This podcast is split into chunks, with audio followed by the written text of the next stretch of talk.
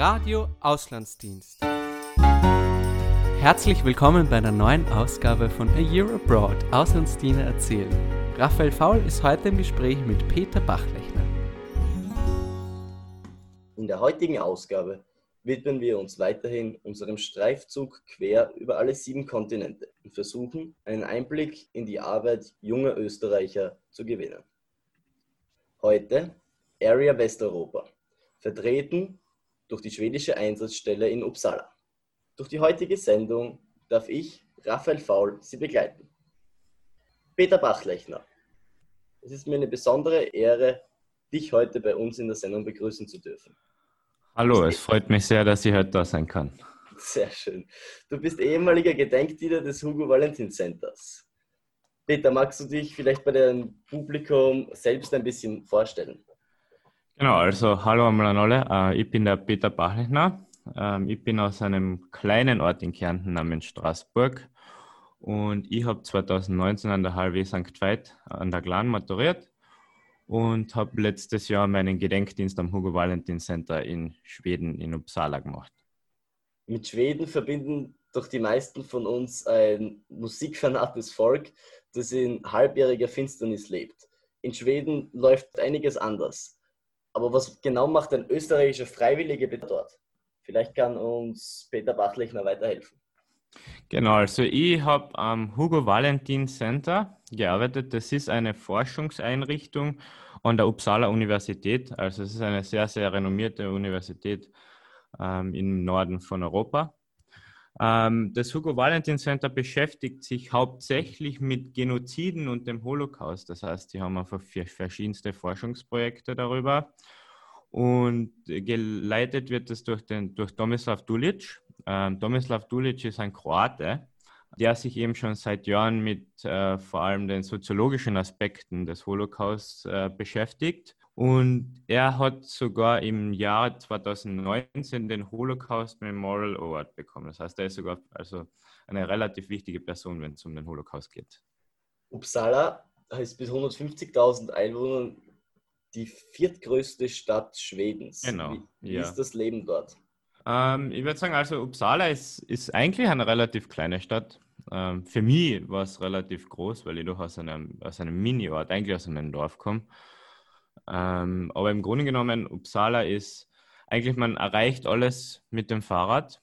Ähm, ist eine Studentenstadt. Ich glaube, mehr als ein Drittel aller Einwohner Uppsala sind Studenten. Das heißt, es ist eine riesige Universität mit über 40.000 Studenten und ist auch wahrscheinlich die bekannteste Universität in Schweden. Und die Stadt selbst ist, ist wunderschön, ist wirklich eine schöne Stadt, natürlich mit verschiedensten Universitätsgebäuden, historisch auch relativ interessant und ja, allem in allem eine sehr, sehr tolle Stadt. Also das muss man sich mal vorstellen, bei 150.000 Einwohnern allein 40.000 Studenten. Ja, das ist, das ist wirklich toll. Also man, man, sieht, man sieht, ein Großteil der Leute auf der Straße sind wirklich Studenten, man sieht es einfach. Also es muss eine große Ehre dann gewesen sein, eine wirklich wichtige Aufgabe an dieser Universität dann nachgehen zu dürfen, oder? Ja, genau. Na, also für mich war es eine super Zeit. Ähm, ich habe extremst viel gelernt und einfach, aber ich würde jetzt sagen, besonders den, den Forschern an der Arbeit zuzuschauen und, und da mitmachen zu können, ist, ist eine Riesenehre. Ganz grundsätzlich Du warst im Ausland als Zivilersatzdiener, oder? Genau, also ich war Zivilersatzdiener. Ich habe davor mein, äh, die Stellung gehabt und bin dann tauglich gewesen und dann habe ich mich entschieden, dass ich zum Bundesheer gehen möchte. Dann habe ich mir ein bisschen umgeschaut, ob man da irgendwas machen kann im Ausland und dann habe ich den österreichischen Auslandsdienst gefunden. Und das war dann für mich eigentlich eine perfekte Möglichkeit, was zu machen, was mir irgendwie auch weiterbringt, was aber interessant ist und wo ich ins Ausland gehen kann. Und dann habe ich mich für den Aus österreichischen Auslandsdienst in Schweden entschieden. Mit wie viel Vorlaufzeit hast du dich beworben? Bei mir waren es so eineinhalb Jahre vor dem Dienst, das heißt schon relativ lange. Okay, das heißt, du hast genügend Zeit gehabt, dich auf alles vorzubereiten. Und genau, eigentlich, ich, ich, war perfekt vorbereitet. Mit, also ich habe eine super Mentorin gehabt. Ähm, wir haben ganz oft miteinander geredet. Ich habe eigentlich ganz genau gewusst, was mir erwartet und deswegen war es dann auch dort eigentlich kein großes Problem weil man schon gewusst hat, was auf einen zukommt. Und auch ich stelle mir das inhaltlich nicht so leicht vor. Du musstest sicher schwierige Aufgaben machen. Da muss man einiges ähm, können. Ja, ich meine natürlich, äh, bei mir war es so, dass wir dadurch, dass wir den Forschern bei der, bei der Forschung geholfen haben, ähm, habe ich besonders, also ich mit verschiedensten Computerprogrammen arbeiten müssen. Ähm, natürlich haben mit einigen, die man, mit denen man davor noch nicht gearbeitet hat. Ähm, das muss man, da hat uns eigentlich unser Chef ein bisschen Zeit dafür gegeben, dass wir wirklich da ein bisschen reinschnuppern können, die ein bisschen ausprobieren können. Ähm, das ist vor allem äh, eine, so eine Software, die sozusagen aus Bildern Text entnehmen kann. Und mit der haben wir ganz, ganz viel gearbeitet. Und, und dann natürlich auch zum Beispiel InDesign, ähm, um verschiedene Plakate zu designen und so. Ähm, und dann noch einige verschiedene Programme. Also es war einiges dabei. Das klingt sehr spannend. Ich, ja, persönlich, ich persönlich hege für Skandinavien eine Grundfaszination. Wie bist du auf die Idee gekommen, deinen Dienst jetzt wirklich in Schweden zu leisten? Ähm, also vor allem war es einmal die, auch das Interesse, weil es eben so ein progressiver Staat ist, ähm, weil er ein bisschen anders ist als Österreich. Ähm, in dem Sinne, dass es einfach schon ein bisschen mehr progressiv ist. Und dann natürlich auch das Klima. Es ist relativ interessant, besonders im Winter, dann, wenn es wirklich eigentlich den ganzen Tag dunkel ist ähm, und es natürlich eiskalt ist. Das war schon sehr, sehr interessant. Und auch die Leute. Also sie sind, also man glaubt immer, die Schweden haben ziemlich die gleiche Mentalität wie die Österreicher, aber das stimmt gar nicht. Also die Schweden sind komplett anders als die Österreicher. In welchem Sinne? Kannst du vielleicht ähm, ein Beispiel geben? Ja, es war natürlich, also was, was ich zum Beispiel mir sehr oft aufgefallen ist, dass es sehr, sehr schwer ist, an Schweden ranzukommen. Das heißt, wenn man zum Beispiel wirklich Freunde in Schweden haben will, muss man selbst sehr oft die Initiative setzen. Das heißt, man, es ist halt, sie sind selbst sehr, sehr, ähm, sie wollen nicht wirklich ähm, mit internationalen, sie, sie sind immer sehr freundlich, das muss man sagen. Aber es ist schwierig, wirklich Freunde in Schweden zu bekommen. Man muss meistens relativ extrovertiert sein, ähm, weil sonst einfach, ich, ich kenne zum Beispiel ähm, ein indonesischer Freund von mir, der ist halt eher introvertiert, äh, mit dem habe ich zusammen gewohnt und der hat eigentlich gesagt, er ist jetzt seit drei Jahren in Schweden und hat noch immer keine schwedischen Freunde so richtig. Das heißt, du musst wirklich die Initiative in Schweden setzen. Und das ist natürlich für manche nicht so leicht. Für mich war es jetzt nicht so schwer, weil ich selbst relativ extrovertiert bin. Aber für viele ist es ein Problem. Natürlich. Da ist oft die, die persönliche Hemmung. Aber genau, heißt, ja. heißt das, dass es bei den Schweden oft bei diesem ersten Gespräch bleibt? Also man kann auf der Straße jemanden äh, kennenlernen, mit ihm eine interessante Unterhaltung führen, aber es geht dann nicht weiter wahrscheinlich, gell? Genau, also äh, äh erstens, es ist schon einmal relativ komisch, wenn man in Schweden jemanden einfach so auf der Straße anspricht.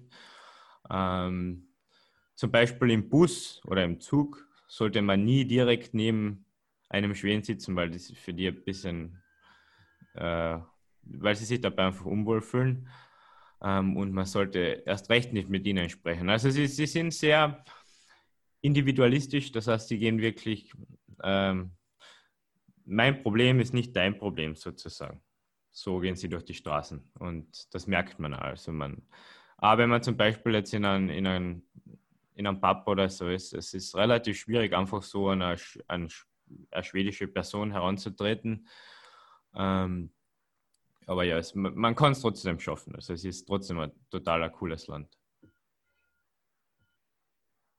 Peter, wann bist du also jetzt zurückgekehrt?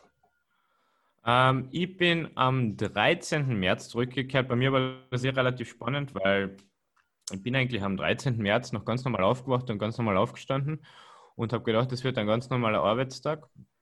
Ähm, bis ich dann irgendwann Mitte Vormittag irgendwie so mitgekriegt habe, dass es womöglich bald keine Flüge mehr nach Österreich geben wird und dass irgendwie der Flugverkehr eingestellt wird. Ähm, und dann habe ich mir, wie ich das dann gehört habe, dann, also dann habe ich mich entschieden, nach Hause zu fliegen. Also habe ich für am Abend gleich einen Flug gebucht. Ähm, ich habe es dann geschafft, aber es war relativ knapp, weil ich eben nur eine Stunde Zeit gehabt habe, zum Zusammenpacken ähm, und bin dann schlussendlich, also ich bin eigentlich mit einem Koffer nach Hause gekommen und der Rest war noch immer in Schweden. Das Problem war, ich habe, bin eigentlich davon ausgegangen, dass ich bis Ende Juni nochmal dorthin komme bin ich da nicht. Das heißt, äh, ein Freund hat von mir dann die ganzen Sachen zurück, also der hat dann die ganzen Sachen zurückgeschickt. Ähm, ich habe müssen den Schlüssel wieder rausschicken, dass er natürlich in meine Wohnung kommt. Aber es ist äh, schlussendlich ist dann alles gut gegangen. Ist alles noch rausgegangen. Wie warst du ja. eigentlich untergebracht? Ähm, ich war, also ich war in einem so einem typisch schwedischen Studentenwohngebäude. Das nennt sich in Schweden, das sind Korridore. Das heißt, man hat äh, ein eigenes Zimmer mit einem eigenen Bad, aber man, shared, äh, man, man teilt die Küche mit verschiedenen Leuten. Das heißt, kann von drei Leuten bis zu 20 Leuten kann da alles dabei sein. Bei mir war es in meinem Fall war es elf Leute. Alles klar. Und auch da, auch da ist es schwer, jetzt Freunde zu finden. Na, da ist es relativ einfach, weil, weil man größtenteils, es ist eben so ein, äh, so ein Wohnkomplex, wo größtenteils internationale Studenten sind.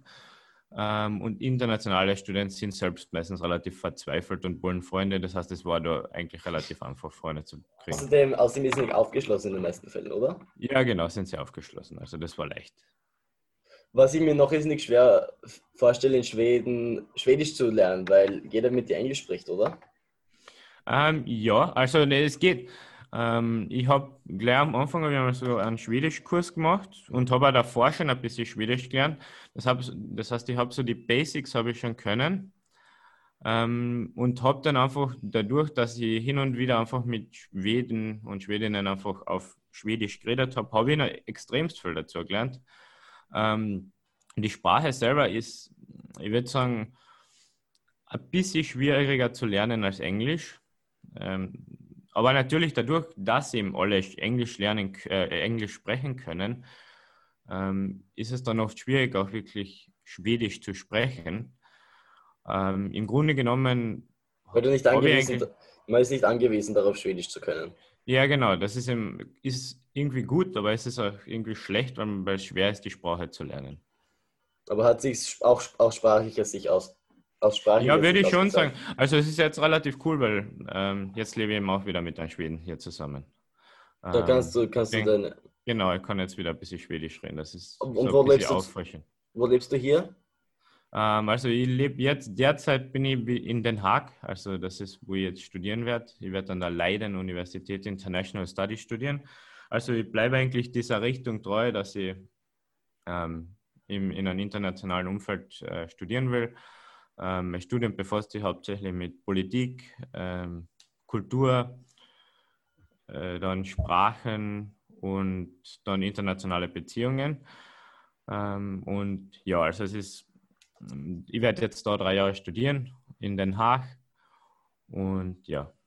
Da brauchst, du, da brauchst du Fremdsprachenkenntnisse. Genau, also ähm, ich lerne jetzt zusätzlich noch eine Sprache, wird dann wahrscheinlich Spanisch werden. Ähm, aber natürlich super, dass ich jetzt noch ein bisschen Schwedisch reden kann mit meinem Zimmerkollegen.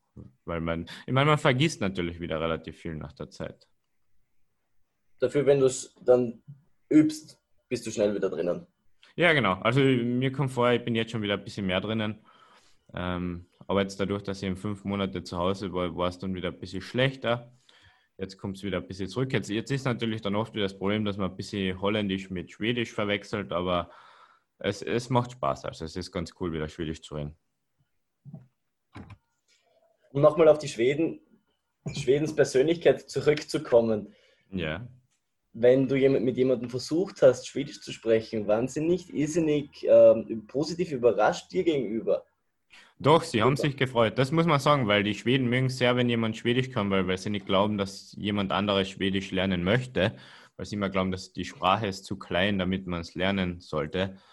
Ähm, deswegen sind sie immer relativ glücklich, wenn man Schwedisch redet. Also das freut sie schon.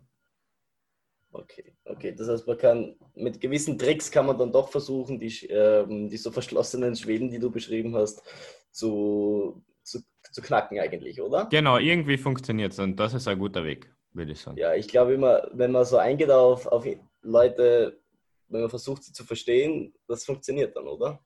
Ja, das, das funktioniert meistens. Also. In, den, in den meisten Fällen. Den meisten ja. Fällen. Peter, wie fühlen sich jetzt die ersten Monate nach deiner Rückkehr eigentlich an?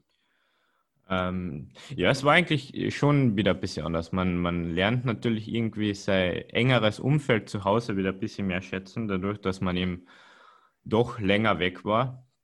Ähm, jetzt in der Corona-Krise war es natürlich schwierig, Freunde so zu treffen.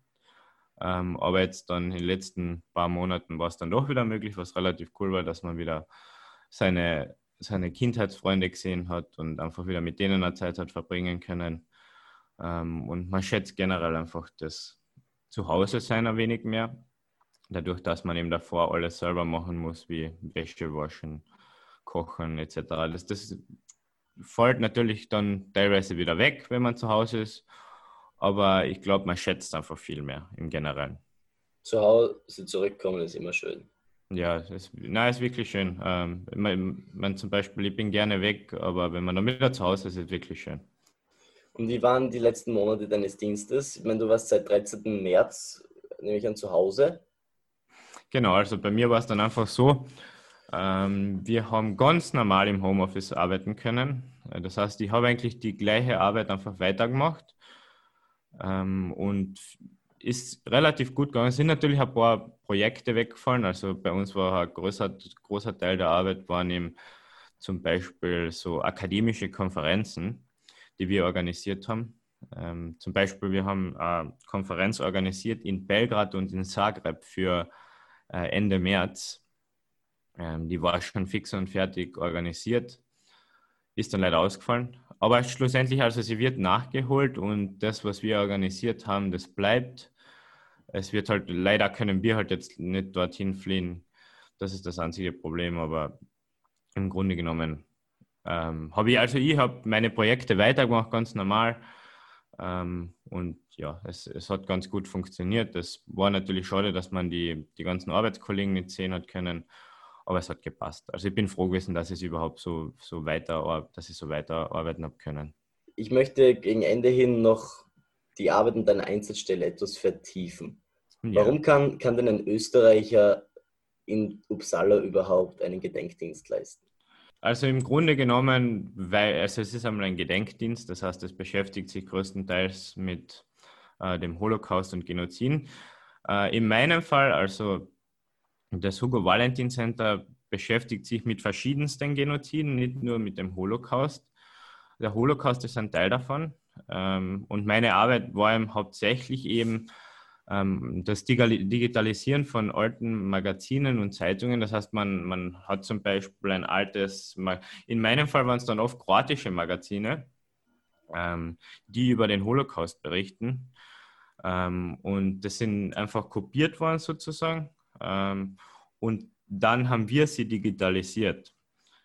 und das kann man dann natürlich in ein Textdokument umwandeln und die Forscher verwenden das dann für Forschung das war ein ganz ein großer Teil unserer Arbeit. Ähm, du hast es digitalisiert, damit die Forscher damit arbeiten können. Genau. Und warum genau. waren es jetzt in deinem Fall kroatische Zeitungen? Ähm, weil ich meine, wie es vorher gesagt hat, Tomislav Dulic, der Leiter des Zentrums, der ist Kroate und er beschäftigt sich sehr viel mit, der, mit dem Blickwinkel der Kroaten, also besonders im alten Jugoslawien, also mit dem Blickwinkel des alten Jugoslawiens über den Holocaust. Ähm, das heißt, wie haben die das damals gesehen? Wie hat zum, also die, die Arbeit, die wir da gemacht haben, die geht darum, wie hat zum Beispiel Kroatien über den Holocaust berichtet? Wie hat zum Beispiel Bosnien über den Holocaust berichtet? Wie hat, ähm, wie hat Nordmazedonien über den Holocaust berichtet? Also um solche Sachen geht es da vor allem. Also ist, äh, der Chef ist ja Soziologe auch ähm, und deswegen interessiert ihn dieser Aspekt auch. Ist eher ein sehr spannender Aspekt. Ja, sehr, sehr interessant. Mhm. und, und einer, der mit Sicherheit nicht oft behandelt wird. Ja, ja, genau. Also es ist eine relativ eine, äh, eine Nisch, Nischenarbeit, ähm, weil es nicht nur direkt um Holocaust geht, sondern auch wirklich, wie er von verschiedenen Nationen und von verschiedenen Völkern wahrgenommen wurde. Das Problem ist natürlich dadurch, dass die Forschung jetzt gerade erst begonnen hat, weil das ist ein ewig, ewig langes Forschungsprojekt. Ähm, haben wir jetzt noch keine Ergebnisse. Das heißt, die Ergebnisse, die kommen erst über die nächsten paar Jahre. Ähm, und die Arbeit ist eigentlich, die, was ich gemacht habe, die ist noch immer nicht fertiggestellt. Die wird jetzt dann der nächste Auslandsdiener machen. Äh, das heißt, da jetzt über Ergebnisse zu sprechen, ist relativ schwierig. Ähm, aber die kommen dann wahrscheinlich in den nächsten paar Jahren. Also ich will da jetzt nicht irgendwie was sagen, was in gewisser Weise nicht stimmt. Ja, und vielleicht auch die Spannung nicht vorwegnehmen. Wir werden, ja, genau. wir werden vielleicht einen Nachfolger nochmal bei uns haben ja, hoffentlich. Die nächste Generation und dann können wir darüber ja. reden. Und auch du wirst dich dann irgendwann freuen über die Ergebnisse, oder? Ja, also ich freue mich wirklich und das ist natürlich auch cool, weil wir nämlich in den Forschungsarbeiten äh, äh, erwähnt werden. Das heißt, es steht dann auch wirklich drin, dass wir daran gearbeitet haben und ist ganz cool dann in, in Zukunft, wenn man das natürlich einem Arbeitgeber das so zeigen kann. Dass man ja, oder also einfach vorweisen. Und auch für dich persönlich ist es das schön. Ja, genau, na, ist schön, ja. Voll. Da, dass sie im, im, Wandkasten zu stehen haben, das Exemplar, wenn was Ja, ja, voll. ja, sehr cool. Also hast du wirklich das Gefühl gehabt, etwas Sinnstiftendes zu machen in der Zeit? Ja, auf jeden Fall. Also besonders auch, ähm, was mich immer wieder fasziniert hat, war, also mein, der Leiter des Hugo Valentin Centers, der ist ein unglaubliches Organisationstalent. Ähm, besonders als wir ihm immer diese verschiedenen akademischen Konferenzen organisiert haben, der hat eigentlich der kann so unglaublich gut organisieren, dass ich wirklich da was dabei gelernt habe. Und er hat uns immer wieder gezeigt, wie er das macht. Und er hat auch immer zum Beispiel, es war immer interessant, weil er hat immer sozusagen gesagt, er hat seinen Plan A, aber er hat auch immer einen Plan B. Und das war alles so gut organisiert. Und wenn Plan A nicht funktioniert hat, dann hat er immer noch so einen, einen zweiten Plan gehabt. Und das war natürlich extremst interessant zu sehen. Ähm, das heißt, man hat natürlich organisatorisch viel dazugelernt ähm, dann natürlich auch mit den verschiedenen Programmen, die wir am Computer verwendet haben. Ähm, allem allem eine super Zeit, würde ich sagen, und, und sehr, sehr wichtig für die Zukunft. Das hat sich tatsächlich für dich gelohnt, oder? Ja, sehr, sehr, hat sich voll gelohnt. Magst du uns zum Abschluss vielleicht noch äh, dein persönliches Highlight bekannt geben? Ähm, persönliches Highlight, also ich würde persönlich sagen, mein Highlight waren, also wir hatten jeden Donnerstag hatten wir ein Frühstück mit unseren Arbeitskollegen. Und das war natürlich sehr, sehr interessant, weil wir einfach über verschiedene Sachen geredet haben. Es ist einfach ganz interessant, diesen Forschern ein bisschen, einmal ein bisschen mitzubekommen, wie sie arbeiten, dass sie auch Probleme haben, dass es nicht immer nur reibungslos funktioniert alles, ähm, dass auch sie nur Menschen sind, obwohl sie natürlich sehr, sehr intelligente Menschen sind. Ähm, und da haben wir einfach über verschiedenste Themen geredet. Sie waren super lustig, super nett, sie haben uns immer geholfen. Und das werde ich auf jeden Fall niemals vergessen. Die Frühstücke am Donnerstag, das war eine super Zeit, jedes Mal. Herrlich. Peter Bachlechner, herzlichen Dank. Es war, Danke es war, wirklich, es war wirklich schön mit dir. Du hast uns einen grandiosen Einblick in deine Arbeit und ja, in die schwedische Kultur gegeben. Ich habe mich gefühlt, kurze Zeit in Schweden gewesen zu sein. Ja, das freut mich. Danke für diese, für diese Reise. Am Ende bleibt nur mehr, liebes Publikum, auch Ihnen zu danken. Herzlichen Dank fürs Zuhören und bis zum nächsten Mal, wenn es wieder heißt, A Year Abroad, Auslandsdiener und Auslandsdienerinnen erzählen von ihrem Einsatz. Das war Radio Auslandsdienst. Sie finden unsere Sendungen auf YouTube und allen gängigen Podcast-Portalen.